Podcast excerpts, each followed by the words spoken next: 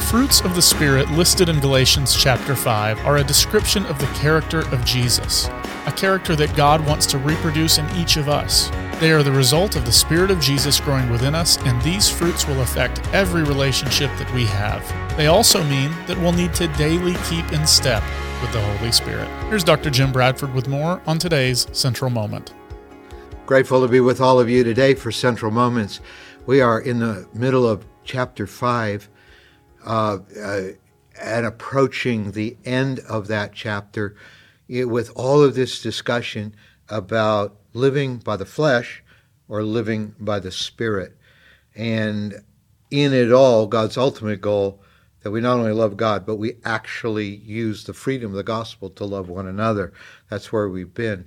And as we come today to verse 22 and 23, these are likely the most, for most people, the most famous verses of the letter to the Galatians of any of the verses, because this is where he talks not about the works of the flesh, which he's just listed in the previous verses, but now the fruit of the Spirit.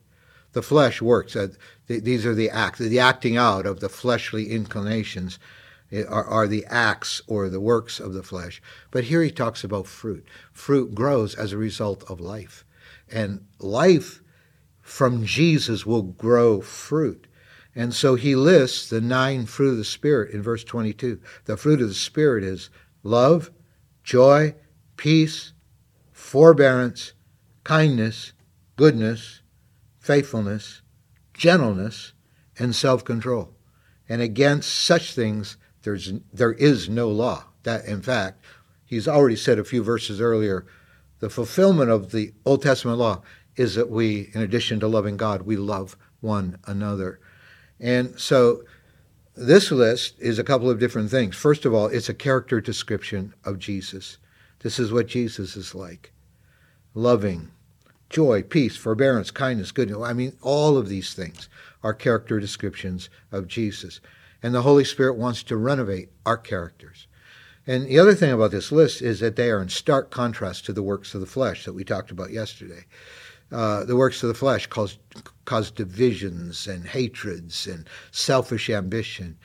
The fruit of the Spirit have a totally different disposition towards other people. And he says in the next verse, those who belong to Christ Jesus have crucified the flesh with its passions and desires. So the flesh's passions and desires are now dead. When Jesus died on the cross, he took our sins and they were placed on his body. And when he was crucified, like when we put our faith in Christ, our old nature, the flesh, is put to death.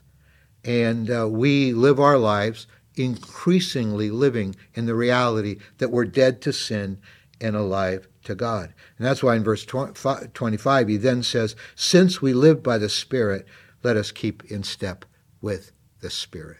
Since we live in the Spirit, by the Spirit, let's keep in step with the Holy Spirit, because the Holy Spirit will bring these fruit out in our lives that are the character of Jesus reproduced in us and will help us to truly love one another. And I'll tell you, your life lived in the fruit of the Spirit is a great contrast to the lives of many, many people. Jonathan Tarks is a staff writer for The Ringer. I just want to read out of a part of an article that he wrote that he simply titled My Supernatural Shakeup. He said, I spent my first 25 years living by my own standards. I partied, I drank, did drugs, looked fulfillment in other people. None of it made me happy. I wasn't content, no matter what I did. That's where the flesh takes you.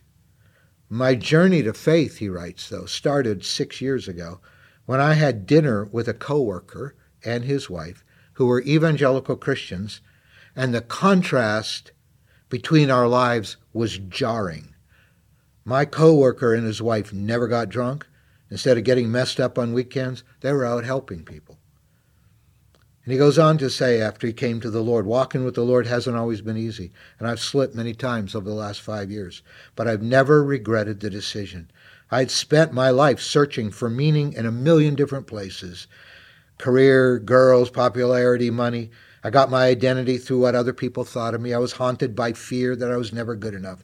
Now my identity comes from Jesus and his sacrifice on the cross. Once I internalized those words, I was free. Father, we thank you for life in the Spirit. We thank you for how the fruit of the Spirit can make our lives so different than those who live by the flesh. And I just pray, God, that we who are trying to follow you and be filled with your Spirit, that our lives will be a wonderful testimony, like in this story, to others. And for all of us, we pray as we live by the Spirit that we will keep step with your Spirit and that the character of Jesus will be formed in us. We thank you for what you have done for us. In Jesus' name, amen.